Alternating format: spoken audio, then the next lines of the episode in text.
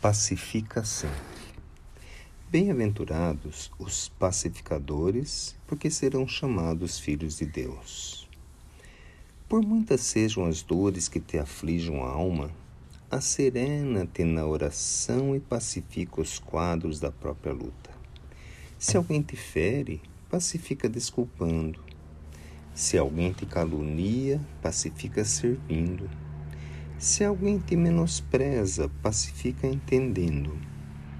Se alguém te irrita, pacifica silenciando. O perdão e o trabalho, a compreensão e a humildade são as vozes inarticuladas da tua própria defesa. Golpes e golpes são feridas e mais feridas. Violência com violência somam loucura. Não ergas o braço para bater, nem abras o verbo para humilhar. Diante de toda perturbação, cala e espera, ajudando sempre.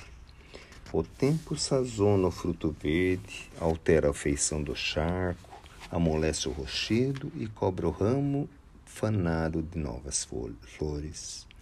Censura é clima de fel. Azedume é princípio de maldição.